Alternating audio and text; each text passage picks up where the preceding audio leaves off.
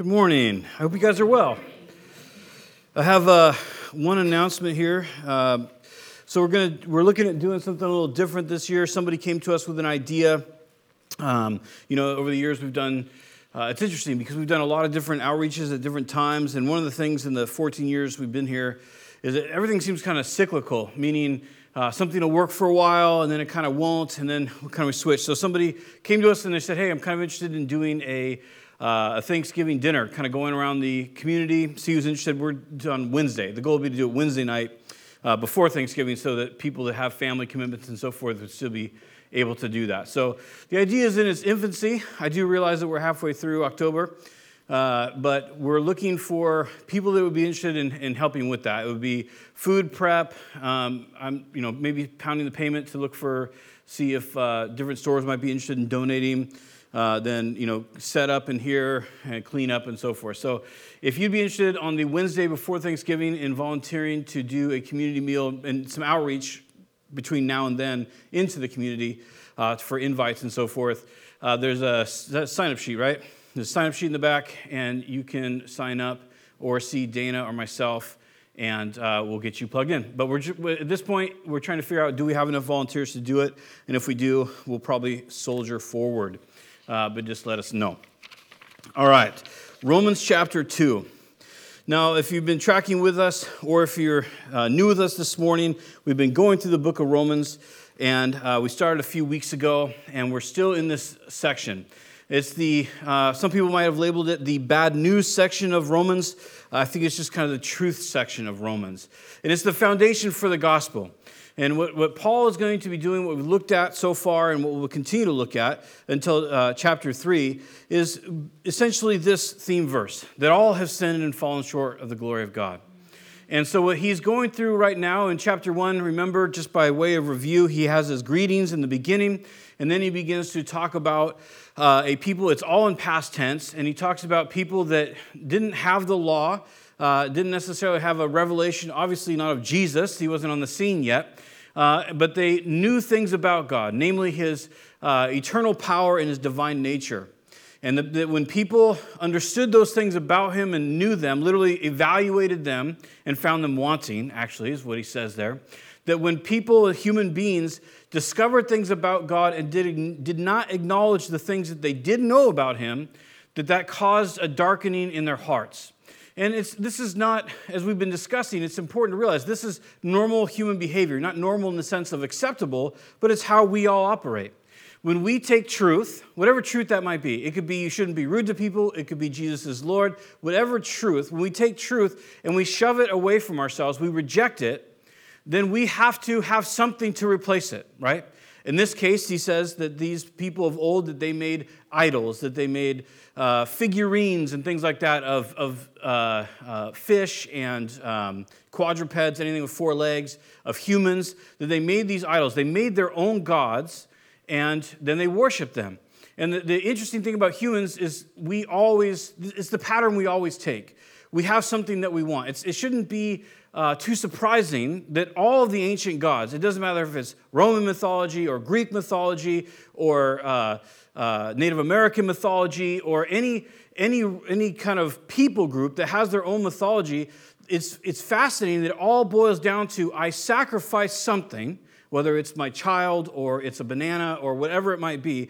I give something to this God in return for something, but the returns never change. It's always sacrifice if you look at Baal, if you look at Asheroth, if you look at Zeus, it doesn't matter who you're looking at as, in, as far as uh, gods or idols, they're all to gain the same thing some sort of fruitfulness. And they seem to revolve around those three things sex, money, and power.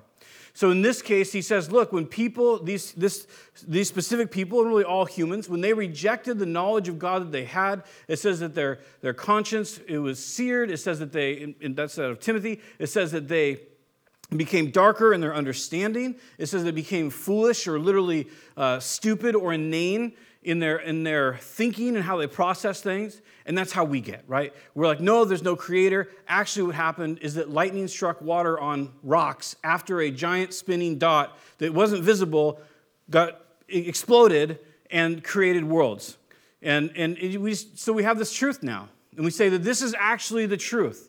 And then we try to find things to justify that truth. And we say, see, look at the ice and how deep this ice is. And this ice, if you count, it means this. Well, wait, how is there a World War II plane that is actually 3,000 years old in this ice? It's not. It actually formed over 40 years. So, you know, we have this, we come up, but we keep telling these things. We keep saying these things because we have to have some sort of truth that we can justify ourselves with and that we can justify others, right? And that just leads to a darkening into a darkening. And then we ultimately end up in a place where we say there is no truth.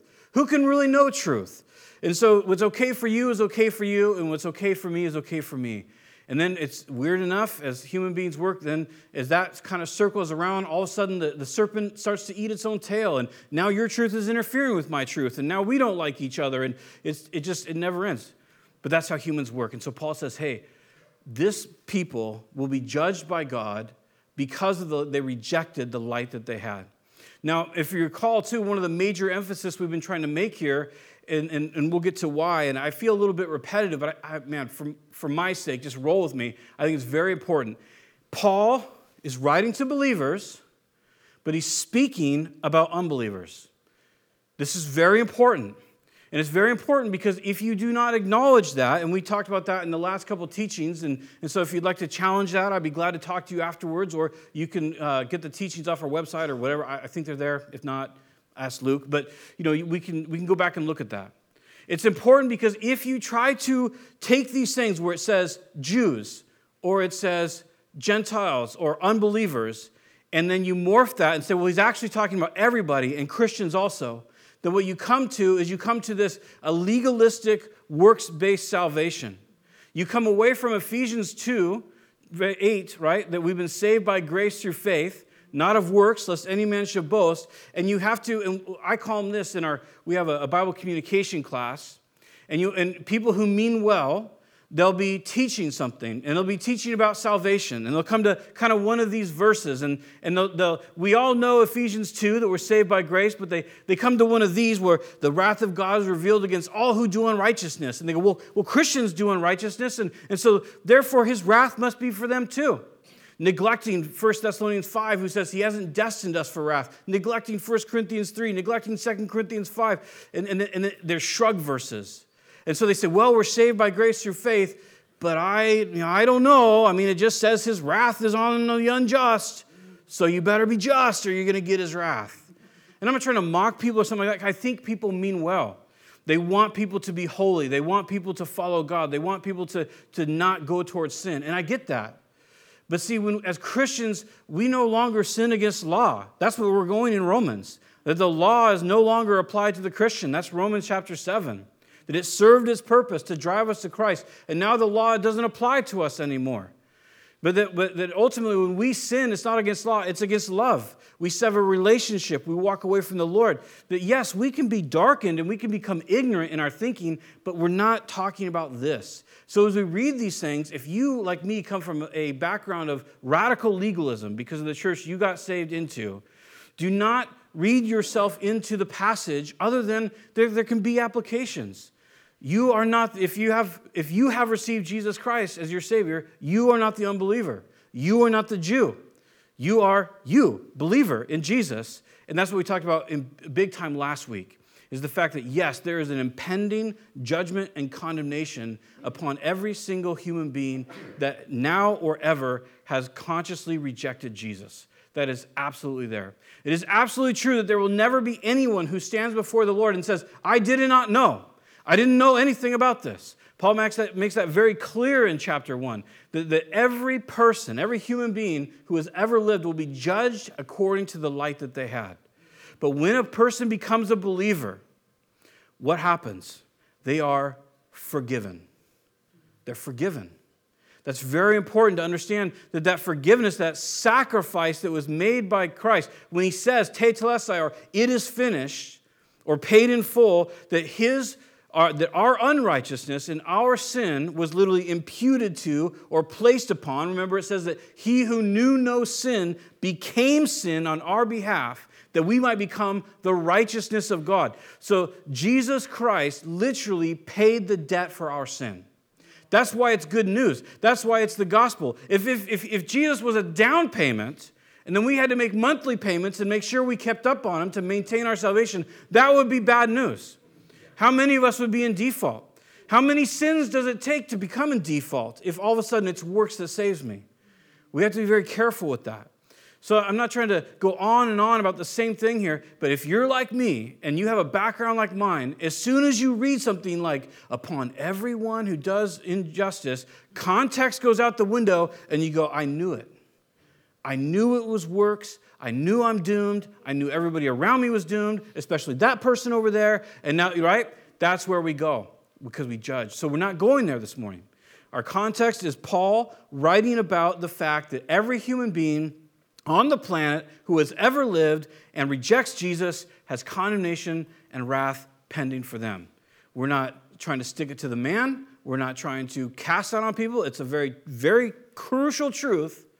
It's crucial because it shows the broad and wide spectrum of God's salvation and just how much Christ paid for us and the freedom that we have in Christ because of what he did for us. We move away from religion and we come to love. We, we move away from law and we come to joy and peace. It's, it's very important as we look into this.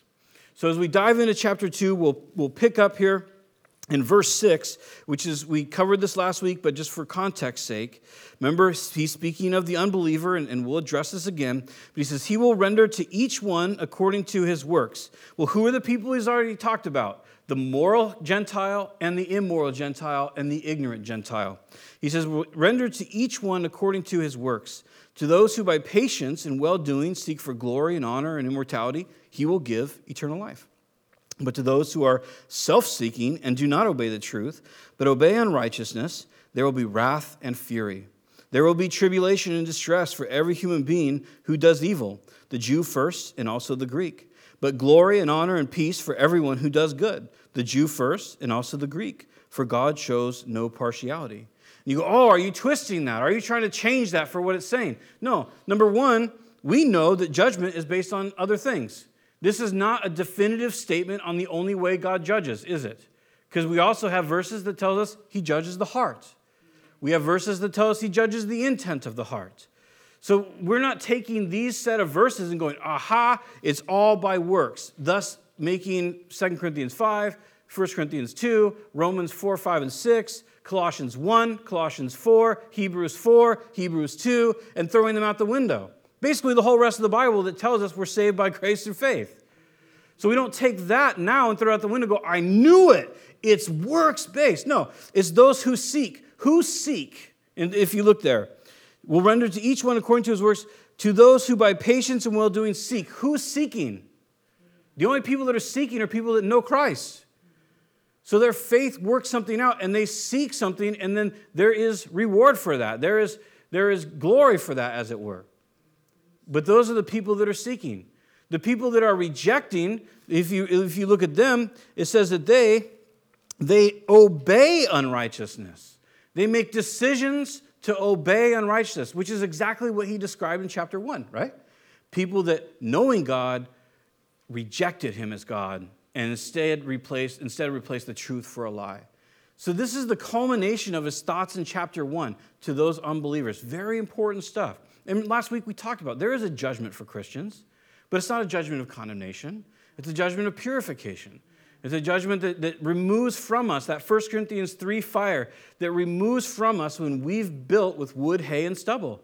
It tells us that that person shall be saved, the Christian that built on the foundation who is Christ, wood, hay, and stubble, or what we would say is worthless things. So if you build a worthless life as a Christian, it says that that that worthlessness, that work will be tried, right? 1 Corinthians 3:10 will be tried as by fire, but he himself shall be saved. So if you build a worthless life, if you're a giant jerk your whole life, and as a believer, and as many of us are, and we die and we stand before the Lord, being a jerk can't come into heaven, can it? Jesus isn't gonna be like, oh, you treat everybody like poo on earth? Here, come on into heaven and do it here. No, sin can't come into the presence of God. So that will be burnt away. But you yourself shall be saved. Who will you be if you do not have the identity of being a jerk all the time? I have no idea. but that will be removed from you, and you will be conformed to the image of Christ, right? That is our destiny from Romans chapter 8. You have been destined to be conformed to the image of Christ. That conforming, the question now is will that conforming, how much will occur on this side of eternity, and how much will be burnt from us in the next life when we stand before the Lord? So we have a destiny. It's not to be wrath, it's not to be uh, uh, unsaved, it's to be conformed to the image of Christ. So we dive into this now and we look, what is he saying? He's saying, look, that there is an overall, he, he, he his whole, um, uh, I should say, the culmination of his whole thought is in verse 11. God shows no partiality. So the point of what he's just saying, because remember, he's talking to Gentiles and he's talking to Jew. Now, what do we know from Jewish history and from just biblical history and pretty much whether it's extra biblical and some of those historians, whether it's Justin Martyr or you know whoever you want to pick, or whether it's biblical history, and, and, and it, the fact is that Jews hated Gentiles. And we're actually going to see that in some of the language that Paul uses. It's translated very clinically and nicely in our English translations, but when you look at what he's actually saying, there's some interesting Jewish slang that he uses about Gentiles. They hated Gentiles. We're speaking generally. I mean, obviously, there was probably some Jews that did not hate Gentiles, but for the most part, because of the extensive life of abuse from the Gentiles, the, the first, the, the first, or I should say, the last 800 years before Jesus comes, they re- come to a point where like there's no way that God would ever save a Gentile, and we've talked about that. I don't want to be too repetitive. But as we dive into that, this is the background. He's now going to speak to um, uh, there's going to be a short thought for the, uh, the moral Gentile, and then there's going to be a big thought that he settles on for the Jew. So if we look at verse 12, we start off here, it says, For all who have sinned without the law will also perish without the law. And all those who have sinned under the law will be judged by the law. This is an important foundational concept. This is what we've been talking about from chapter 1. People of any generation, of any time, of any age, of any point in, in, in, in, this world's history will be judged by what they knew. Those who sinned without the law, did you read that? For all who have sinned without the law. Who are without the law? Well, the law, God's law is universal, right? And he's actually going to talk about that. It's a universal true. It's always true. But there are people that don't know the law especially as you get more and more in our history, and I mentioned this about some uh, story from some missionaries I knew in France, as we become a more postmodern, post Christian world, there are very many people that they don't know the law. They don't know the Ten Commandments. Now, for a lot of us, that might seem like, ah, no, I mean, come on. As we move away from Christianity, as we move away from Christ and as we move away from uh, the, you know, so many foundations we've had as a society ever since Jesus uh, ascended into heaven, as we, as we move away from those foundations, less and less people are going to be familiar with them, right? It just only makes sense. The more we reject, it shouldn't be surprising to us that in a world that, that has striven to remove Christ in the last uh, at least 100 years, I mean, obviously there's been strife and more intense in different areas, but globally, for the last hundred years, have looked, you know, looked to scour Christ from every possible uh, point in the world. It should not surprise us that there's people even today that are going to perish without the law. But people that perish without the law will be judged, they'll be condemned without the law. And he's going to explain that even further. But the, even though they didn't know the law, there'll still be judgment based on what they did and they did not know. And then he says, Those who have sinned under the law, that those will be judged according to the law. So there, there's a judgment that, that is upon all human beings, which may seem like the bad news, and it is in a sense of bad news, but in a sense it's, it's justice. It's the, the, the, the good news of that, or the reality of that, is that God will ultimately have justice. That, that every single human being will be subject to and fall under his jurisdiction eventually. Even though we have many references to Satan being the God of this world, right? Little g, the God of this world.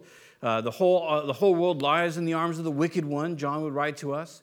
That, that Satan is at work and at move in this world today. Eventually, that will be sealed, that will be done with, and justice will be served to every single human being. And the great thing is, it's not our justice, it's God's justice, uh, which I think should be t- tremendously encouraging for us. Then he's going to go on. He says, For it is not the hearers of the law who are righteous before God, but the, the doers of the law who will be justified. Now, this is exactly what we're talking about. What is our context? That God is not partial and that all will be under judgment. Okay? Have you, and I have, and this is why I'm stopping here, I have many times in the past heard Christians pull this out. It's not the hearers of the law that are justified, it's the doers. And I think, and again, I think people mean well, and I think in part it's because James says something very similar but very different. He says it's not the hearers of the word that are blessed, it's the doers of the word. And I think sometimes we swap it in our mind and we move away from context and we go, oh, see, look, it's the doers of the law that are justified. But remember, he's writing from a perspective that no one save Christ has ever or could ever be justified by the law because all sin and fall short. You know, that's, I think children are the best example of that. Have you ever seen someone's child at one years old take a swipe at them? I have. My kids did it. Well, other people's kids, my kids, did. they were perfect. No, they did. My kids did it. Give me a binky. Is that a Snickers in your hand? What do you want? Or, or they try to turn their parent's head one way or the other. They try to exert their will upon someone. At like one year old. You know, I, I never said to my kid, I never sat him down and said, okay, you're one now. Here's what I want you to do. When you want something, I want you to punch me in the face, and that's how I will know. You literally have one year old children that are willing, all children, it's not just the, all children are willing to exercise violence as a nature in order to get what they want. Isn't that wild? I mean, think about that. All you've done is nurture and love and care and swaddle and feed and wipe and everything else. And that kid says, I want my binky uh, because of sin. We cannot fulfill the law because from birth we're violent, we're angry, we're liars. Did you ever teach your kid to lie? I'm going to ask you a question, and I need you to tell me what didn't happen in hopes that you'll get away with something. No, they just did it. We did it. Our, one day our parents came home or something happened and we had drawn all over the wall or whatever we did, and they're like, Did you draw over the wall? And in our like four year old mind, we're like, oh, I could say no. No, I did not draw on the wall. And then they asked that foolproof question then who did? You were the only one here. And you're like, it was the boogeyman. It was my sister. You know, that's weird. Your sister's in high school. I don't think she'd draw on the wall. But this, we just did it. We just lied, right? It just came naturally. Nobody, we got better at it. We practiced it, some of us. And we realized, well, that didn't work. I have to come up with a more feasible plan that actually happened instead of me doing something wrong. So, Paul is not saying here that there are those who will be justified by the law. There is not a human being save Christ who has ever or will ever live who could actually be justified by the law. So, this is, this is that's hyperbole. This, he's not saying that. He's making the point because he's bringing Jews into the conversation now, as we'll see in a couple verses. And he's saying, just being someone who hears it does not justify you. That's what he just said, right? He said, Those who know the law and break it, there's condemnation, there's punishment for that. And then he's furthering that by saying, Just because you know it, there's, doesn't, there's, no, there's no justification, there's no salvation in that. There's only justification if you could, if you did the law, the whole law. So he's really laying a platform here that human beings are hopelessly lost. And he's going to go on to and, and talk about the Jew and the religious human. So he says there, he goes on, uh, he says uh, in verse 14, For when Gentiles who do not have the law by nature do what the law requires, they are a law to themselves. Even though they do not have the law, they show that the work of the law is written on their hearts, while their conscience also bears witness, and their conflicting thoughts accuse or even excuse them on that day when, according to my gospel, God judges the secret of men by Christ Jesus. So now he says something about Gentiles. He says, when a Gentile does by nature what the law says, that that becomes a testimony against them. So he says, look, and probably some of us, maybe we were those people, or I bet every one of us in this room could say that we know someone who rejects Jesus but is so nice. They're so kind. In fact, you're like, Are you sure you're not a Christian? Because I feel like you kind of have this kind of morality about you, you know, and, and, and and they're, they're just so nice.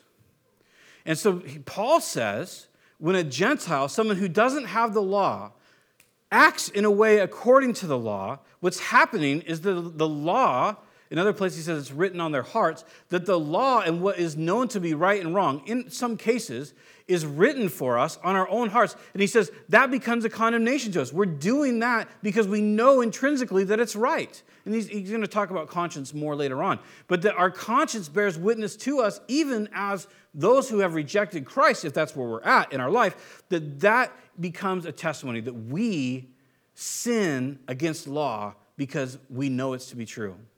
So when a person, a Gentile, says, think about this if there's no universal truth, if there really is no universal truth, and morality is subjective, meaning that, that it was, uh, you know, it's, it's okay to murder people, what, I don't know, pick something that has changed over the years, right?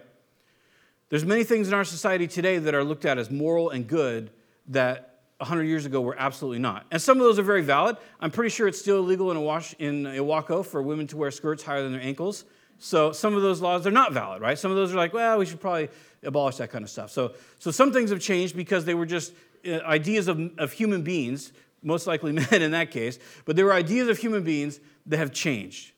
But it's also so with morality. If morality is subjective, and things that we have for years believed to be sin because of the Word of God, and now that's changing, it means that all morality is subjective. It has to. If there's no creator, and, these, and this was all spawned through, through chance and through bio, biological, natural miracle, then there is no morality. I can kill you and take all your stuff and not morally be wrong because my truth says it's okay. Because I actually don't come from a moral place if, if I try to claim that, right? There is absolute truth. And Paul says here, because there is absolute truth, there's just things that are true, that Gentiles will do those things. And, and there, by doing those things, they acknowledge there's truth and they betray themselves. And, and we do the same thing. I mean, this is not uh, outside of, of our wheelhouse as far as how we accuse or excuse ourselves by our behavior or what we believe to be true. But he says that the Gentile, Paul says, by the Gentile that does that, that when Jesus Christ comes, that, there, that those um, uh, accusals or excusals will be made evident and that they'll be judged by Christ and secrets will come out.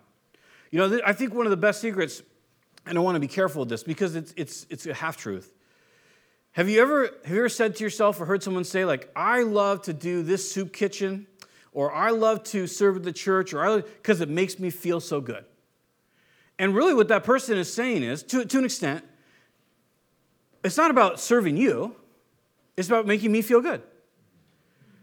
That we're so twisted and sinful and weird that we can actually do stuff for others, not because we just want to see them get blessed, but because we want to feel good.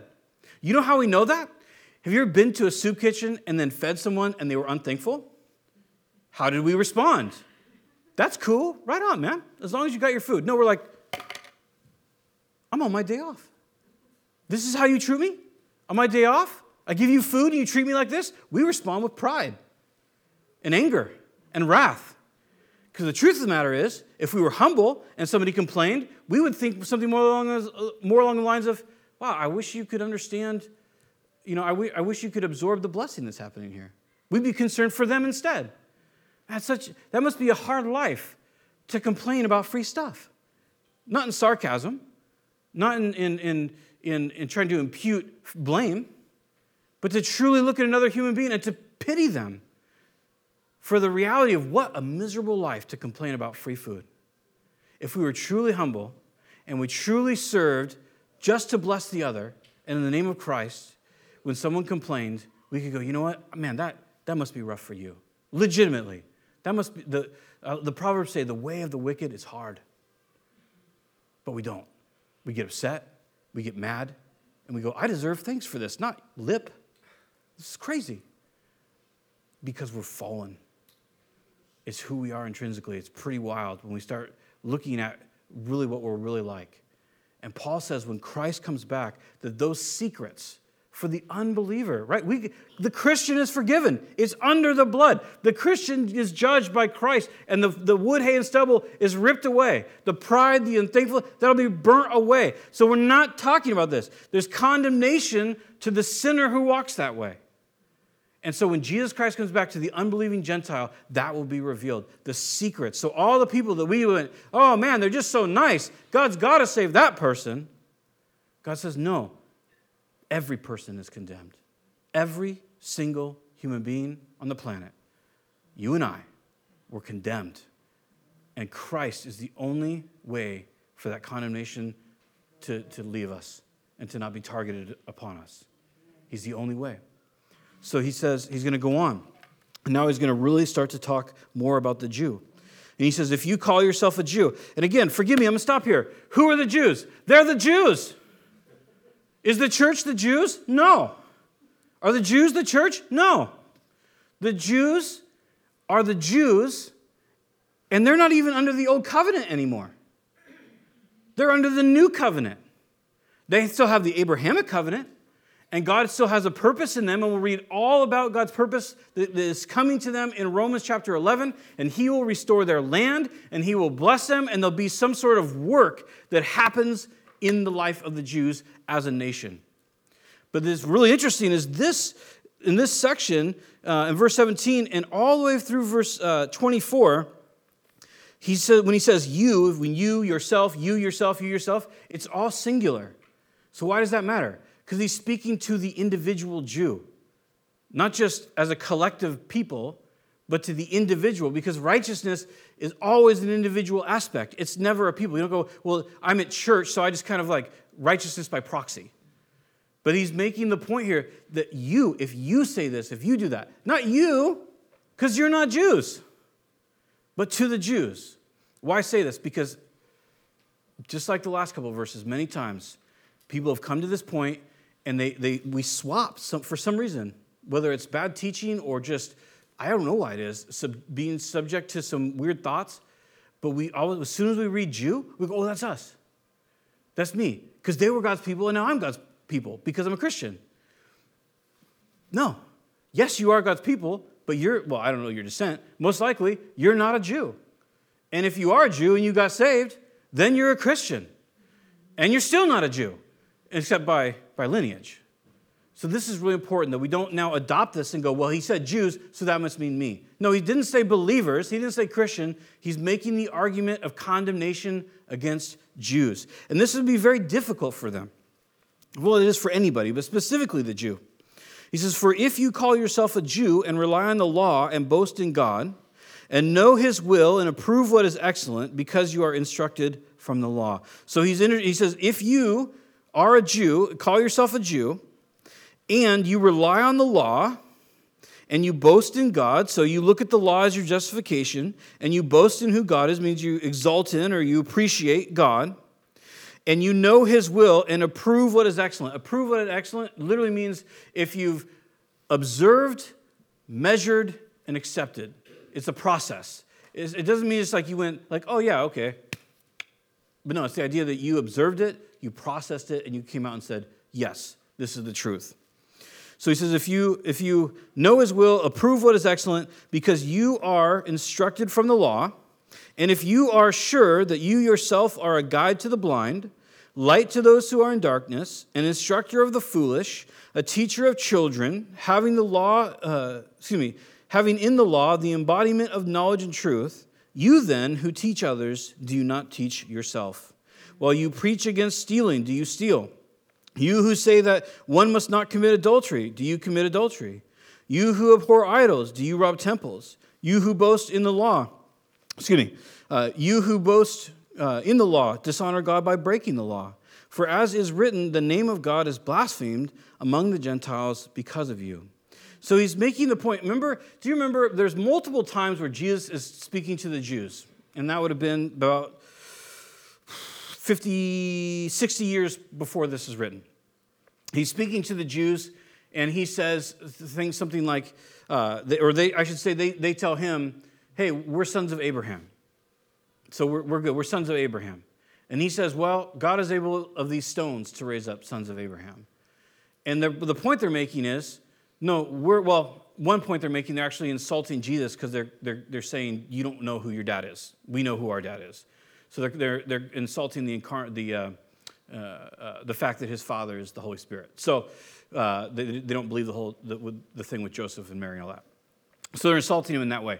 But the second part of it is they're saying we're good with God because our identity is that seminally we're from Abraham. So we're good. They're saying because of proximity to Abraham and lineage that we're fine.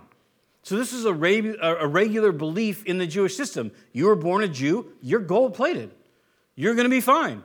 Everything's going to be okay. And so Paul is saying, look, that's not how this really works. And that's what he's talking about. And so he's saying, if you esteem yourself as all these things, he's not saying every Jew, because there are definitely Jews that, that trusted Christ in a way that they should, the Jews that came to Christ, or even in the Old Testament, in the Old Covenant, there were Jews that were by faith righteous by God, and they were following the law and giving sacrifice when they couldn't. They looked forward to the Messiah coming. There were faithful Jews, not very many.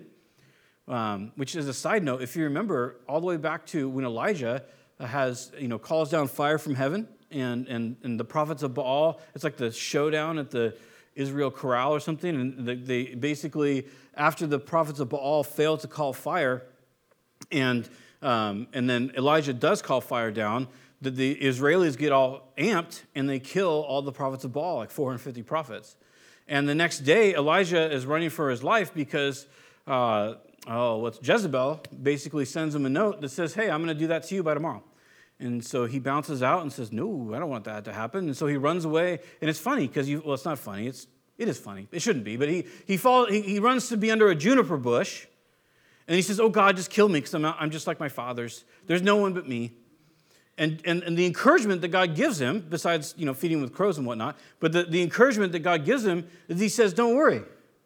There's 7,000 of my people that haven't bowed the knee to Baal.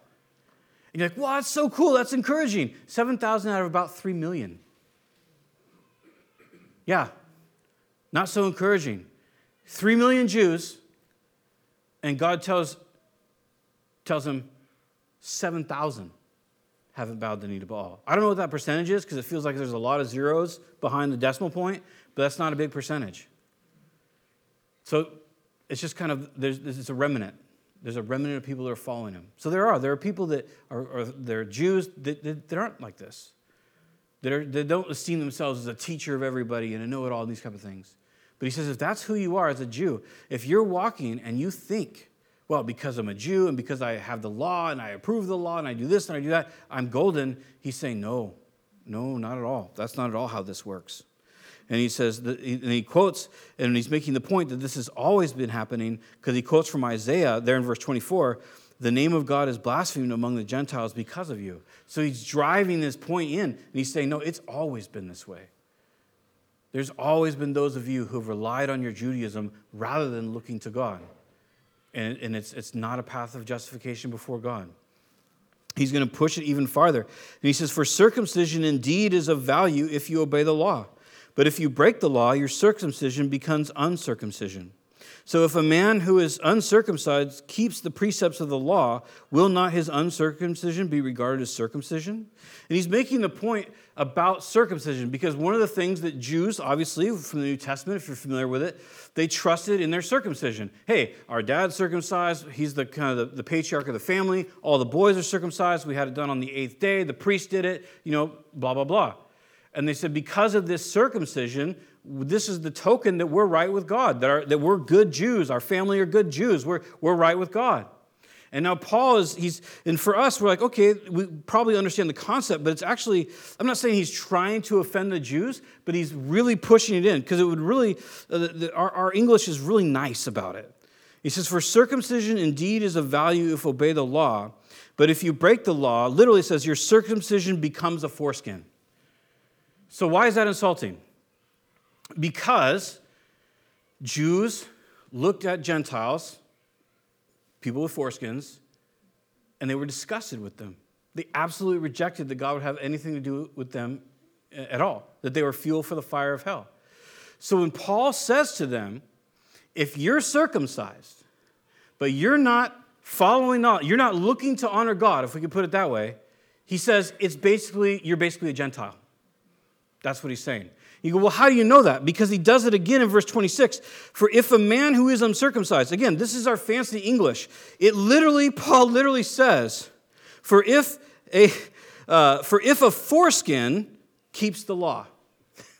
That's what it says. He's, he's using a Jewish slang for Gentiles. They literally just called them foreskins.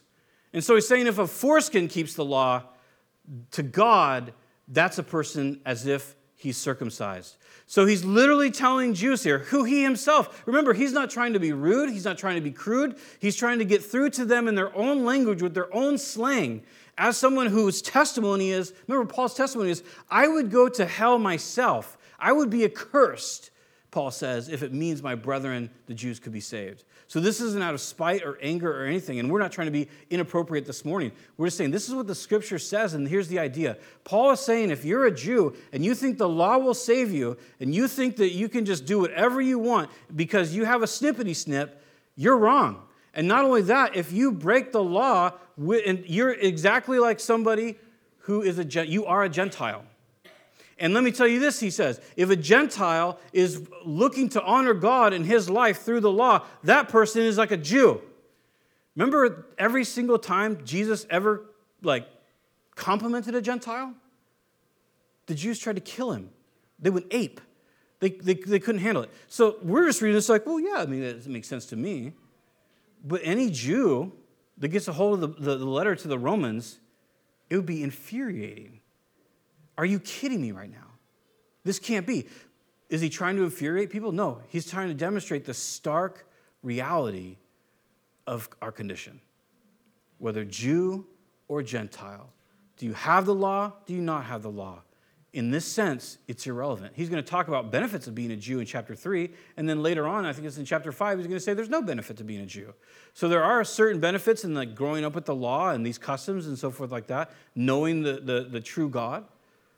But ultimately, for justification's sake, there's no advantage to being a Jew if you ignore the light that you have. That's what he's saying. Now, is there application for Christians? In some respects, sure, right? If I claim to be a Christian, if I'm a believer in Jesus, but I'm suppressing what he wants in my life, it doesn't make me unsaved. It doesn't bring me into condemnation, right? Romans 8 1. There's no condemnation to those who are in Christ. But it brings me into a place of severing my relationship with God. Not severing forever, but cutting it off. Just like if I were to be rude to my wife, if we get home today and she makes my lunch and I go, I hate this, and I throw it on the ground. I've never done that. But if in the event that I did that, right? I asked for, I'll, I'll share a real story. Okay, this is, this is good. So, uh, years and years and years ago, we had a couple that stayed with us. And a really nice couple, they were just trying to get back on their feet, and it was, it's kind of a long story, which I'm not going to share. But uh, the wife was like a super good cook. My wife is too. Amazing. I love her food. But his, she would make things like calzones and whatnot. And I remember I was, we were sitting at home one night, we are waiting for the, the, the man to get, uh, the, the, husband to get home. And he comes home, and she, the, the wife had made this homemade calzone. And, uh, and, and so he comes home, and he's just like, What's with the calzone? And I was on the couch, like, I know I shouldn't want to know what about, what's about to happen here, but I absolutely want to watch this. Right? So I, and so I just I got this in this dilemma. Like, I should get off the couch and go into the room and just let them handle it. I didn't. So f- forgive me for that to this day. But he says, he says, what, what's with the calzone? And I'm like, what's happening? And, and she goes, oh, I, I made it for your dinner. And he goes, uh, on the phone, I said I wanted a turkey sandwich. And I was like, okay. And she goes, well, yeah, I, I guess I didn't really think about that. And I thought you'd be blessed by a calzone. And he's like, no, I just really wanted a turkey sandwich. And I'm ready to be like, I'll eat the calzone. Like, I, I'll make you a turkey sandwich and I will eat the calzone, right? So you might imagine that from that time forward, there was some weirdness in the house for the rest of the night. They didn't have the best relationship. They were still married. There was still the, probably a love for one another, a care for one another. But in the moment, someone acted like a jerk and someone didn't, and there was a separation, wasn't there? And until the one who acted like a jerk said, You know what? I don't know what I was thinking. Thank you for the calzone. By the way, I never got to eat it, which is a little disappointing. But in the end, they did reconcile, which is probably better. So, this, but the, the point is that that's, that's how Christianity works. We sin, but we don't become unsaved. We don't become, you know, but we, we the relationship gets difficult. When we're walking in sin and rebellion, what is our prayer life like? What is our, what is our investment in one another like? It declines, it suffers. So we can drive application from that. The, the, truth is, if we're relying in our church attendance or our righteousness or whatever, our clean cars, you know, fill in the blank, whatever you want to put in there, how much you read the Bible, if we look to those things and say, well, God really is really proud of me because of this, we're missing the boat, aren't we? We're really missing the boat. We're right with God because of what Jesus did. Now, can we walk in good works? Yeah, sure. That, that's the other part of Romans, or excuse me, uh, Ephesians 2 8, right? In Ephesians 2 10. He's created us for good works to walk in, right? That He created aforetime. So, part of a new person in Christ, this person I become when I'm saved, is to walk in good works that God, has says, foreordained for me to walk in. He calls us, he says, we are his workmanship. Literally, the word there, his poema, his artistry. So, our calling is still to walk in those good works, but it's not for righteousness' sake. It's for sake of relationship and building the kingdom's sake. So in this case, he's saying, look, every single person is condemned. We are not, if you're a believer in Jesus, you are not condemned. If you are here this morning and you are not a believer in Jesus, it's the, it's, it's the truth in love. You are storing up wrath for yourself, and you will be judged if you reject the one that took the wrath for you. If you insist on pushing Christ away from you as an unbeliever and rejecting him and, and his approach and his desire for your life, then God will honor you and he will deliver you ultimately to the one place in the eternal realm where he is not the lake of fire. Do You know what makes hell hell? That, that none of God's goodness is there, none of his presence are there. There's no trees there, there's no music there. There's no poetry there. There's no art there. There's no hikes there.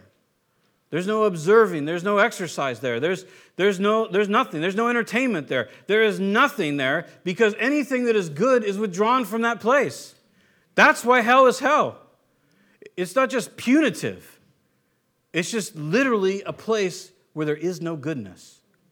And if you think, if you're not a believer in Jesus today, and you think about what your heart is like when it's angry, when it's proud, when it's, when it's lustful, when it's, it cannot be satiated, when it's deceived, that will be the state that you will dwell in forever. That's what makes hell hell. That's why there's gnashing of teeth. And so, if you don't know Jesus Christ today, if you've never invited him into your life today, we want to invite you, not out of spite or anger or trying to be Republicans or whatever. We just want to invite you to know Jesus Christ yes, and to receive him as your Savior because He alone is the source of life and the cure for our hearts.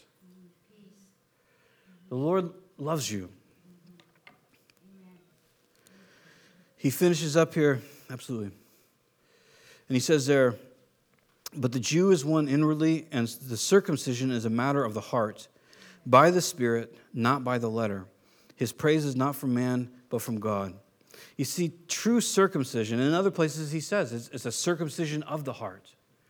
True circumcision is not just something on the outside of a, a, member of your body, but it's something where you say, I'm willing to let go things from the inner. I'm willing to, let, to let God work in my heart. I'm willing to let Him have my heart.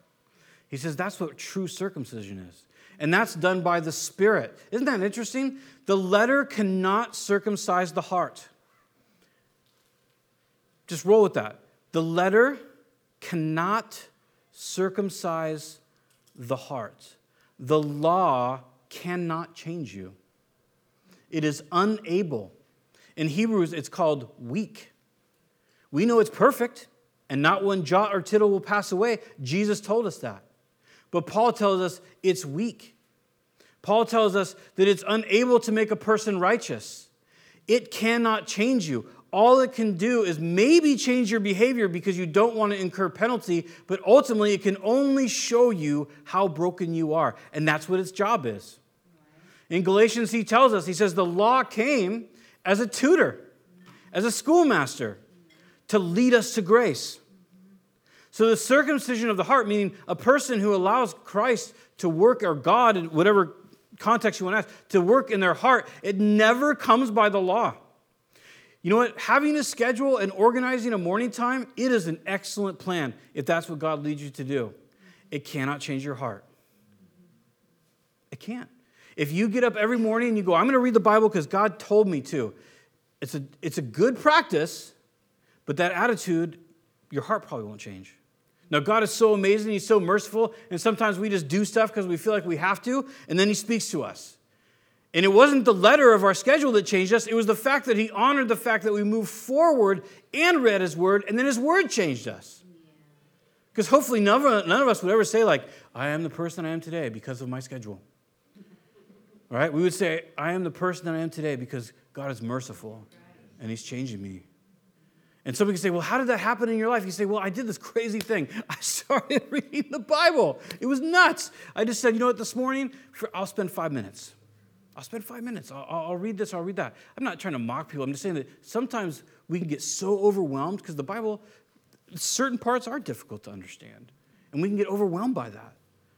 But when oftentimes in taking baby steps, little steps, saying, I, will get in the, I'll get in the Word today. I'll skip Facebook while I'm drinking my first cup of coffee, and I'll read a psalm today. That can be an incredible victory in your life. You go, that's pretty dramatic. No, it's true. Because if you get on Facebook, what are you going to see? You're going to see that Democrats suck or that Republicans suck, right? That's what the, the bulk of what Facebook's going to be. It's, it's, the bulk Of, sometimes there's really cool stories and inspirational stuff, but I don't know what your feed is like. That seems like to be like the five percent, because most of the other 95 percent is typically rage or weird ads. You're like, I don't know how I got this ad. I do I look like I play basketball? I don't know why you're trying to sell me Nikes. Right? Not gonna happen. So, but, but the other part. So when you actually go away from all that stimulus, the scrolling, how, the frustration that comes from that scrolling when you the, the gossip that comes from that, the judgment that comes from it. I mean, think about all the emotion and different things you experience when you're scrolling through Facebook. Some of it is positive, we, we have to say. Or, or Instagram, or I don't have an Instagram, so I don't really know what's on there, but you know, some other outlet, right? I think it's pictures on Instagram, if I'm not mistaken. But if you go, if you were if you think of all the things you experience emotionally, what if you just didn't do that for five minutes? And instead you read like, Blessed is the man whose iniquity is forgiven, to whom the Lord imputes not his sin. In Psalm 32, right? Or, or if you read Psalm 1 about the one that, that listens to God and they're like a tree that bears fruit in every single season, every month. Imagine if we substituted the living word for so many other things. I, I, if that's not you and you read Facebook, and I mean this sincerely, and it's a blessing to you and you're edified by it, then God bless you in that. I know for me, every time I look at it, every time, you can ask my wife. We sit there and we watch TV at night. Usually we settle down with, with a, an episode or so of, of some television show, right? And uh, that's my time. I like scroll and I'll just be like, I just put my phone down, like, oh. And then I don't know, I'm a moron, because then I'll be like, oh, what? oh. Know? Maybe this time it'll be, di- no, it's still not. People still hate each other. This is so weird. Right? So I'm not trying to like poo poo social media per se. I'm just trying to say that a small investment into your spiritual life can reap unbelievable rewards. But it's not the law, it's the Spirit. It's not the letter. It's not, it's, it's not because you have to. It's just basically opening yourself up to the living word and what's there. And we, we have the opportunity for that. So then he says, and ultimately he says, the person of the heart, right? The person who's, who's circumcised inwardly, circumcised heart by the Spirit, it says, his praise is not from man, but from God. Isn't that a wild thought? That's a really wild thought to me. That God has praise for you. I'm not trying to make it about us like, like, oh, we're super important. We are important. I mean, Jesus died for you. It's a weird dichotomy, isn't it? On the one hand, excuse me, I'm completely lost and hopeless in my sin. On the other hand, we are of infinite value and you're worth the blood of his son. It's pretty wild. That intrinsically, God says you, in fact, in the wording there, like in Isaiah 53, right, is the idea that he says, it pleased the Lord to crush him. I mean, can you imagine that? That God looked upon the suffering of his son and he was satisfied by that. That he, he, was, he was pleased when, when Christ was crushed. Not because he's a masochist or it's a bad family unit or something, but because he looked at, the Father looked at what the Son was, was going through. In fact, what the Father inflicted upon him in judgment for our sin. And it pleases him because he redeemed you and me. So there is a praise that comes from God where he looks upon you and he says, I'm so happy that, that you're accepting me. I'm so, I'm so happy. It, it, gives him joy mm-hmm. to be able to, to uh, converse with you. It's so wild that the eternal would find joy in us, that the, the one who created everything and all everything that's ever been good, and yet he can still find joy with us. To find that the fact that the one who has all the wisdom, who invented wisdom, can find you and I interesting to talk to. It's wild. So he's Paul here in closing, what is he doing? He's laying out for the next three chapters. And he's saying every single human on the planet has nothing to hold to for righteousness or rightness or being right or justified in front of God except what God provided. And then any other attempt and any other pride or any other uh, assumption about how we get there is futile and destructive. That's what he's saying. And he's going to finish it in, in 323, which the goal will be to get there next week, that every one of us have sinned. So, what do we do with that? We appreciate how broad and how wonderful our salvation is. That if that's our true standing, and the true standing of every human on the planet, and he's going to go on, and it gets rough. I mean, I don't know if you've read chapter 3 or not. It gets rough. There is none that seek God. The venom of asps is under their lips the, their mouth is full of curses and bitterness. He says, Paul says, I'm describing you. I'm describing every human being. And to think that these people, that this is that God says, this is where you were at as humans, that He says, but I love you so much, I redeemed you. If you want it. If you, if you want to accept it. That's how we look at this. We just rejoice in that even though we were so fallen, that we've been lifted so high. That even though we were so hopeless, that we've been given so much. And so the next time you're feeling bummed out or you're feeling like, can God love me? Or is there hope? The answer is unilaterally yes. He does love you. He loves you so much. He loves you in your failure. He doesn't love your failure, but He loves you in it. He cares about what's going on in your life. He wants to see you succeed. I'm not talking health, wealth here. I mean, He wants to see you be blessed. He wants to see you uh, be fulfilled in your relationship with Him. He's for you. Hebrews tells us not only is God for us, we have a great cloud of witnesses.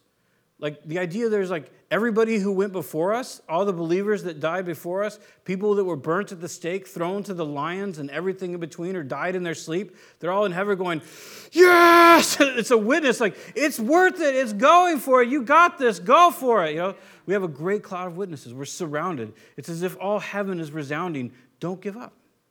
Paul ultimately says there in Galatians 6, and we'll close with this. He says, he says, Do not grow weary in well doing, knowing that if you faint not, you shall reap. And this is the truth.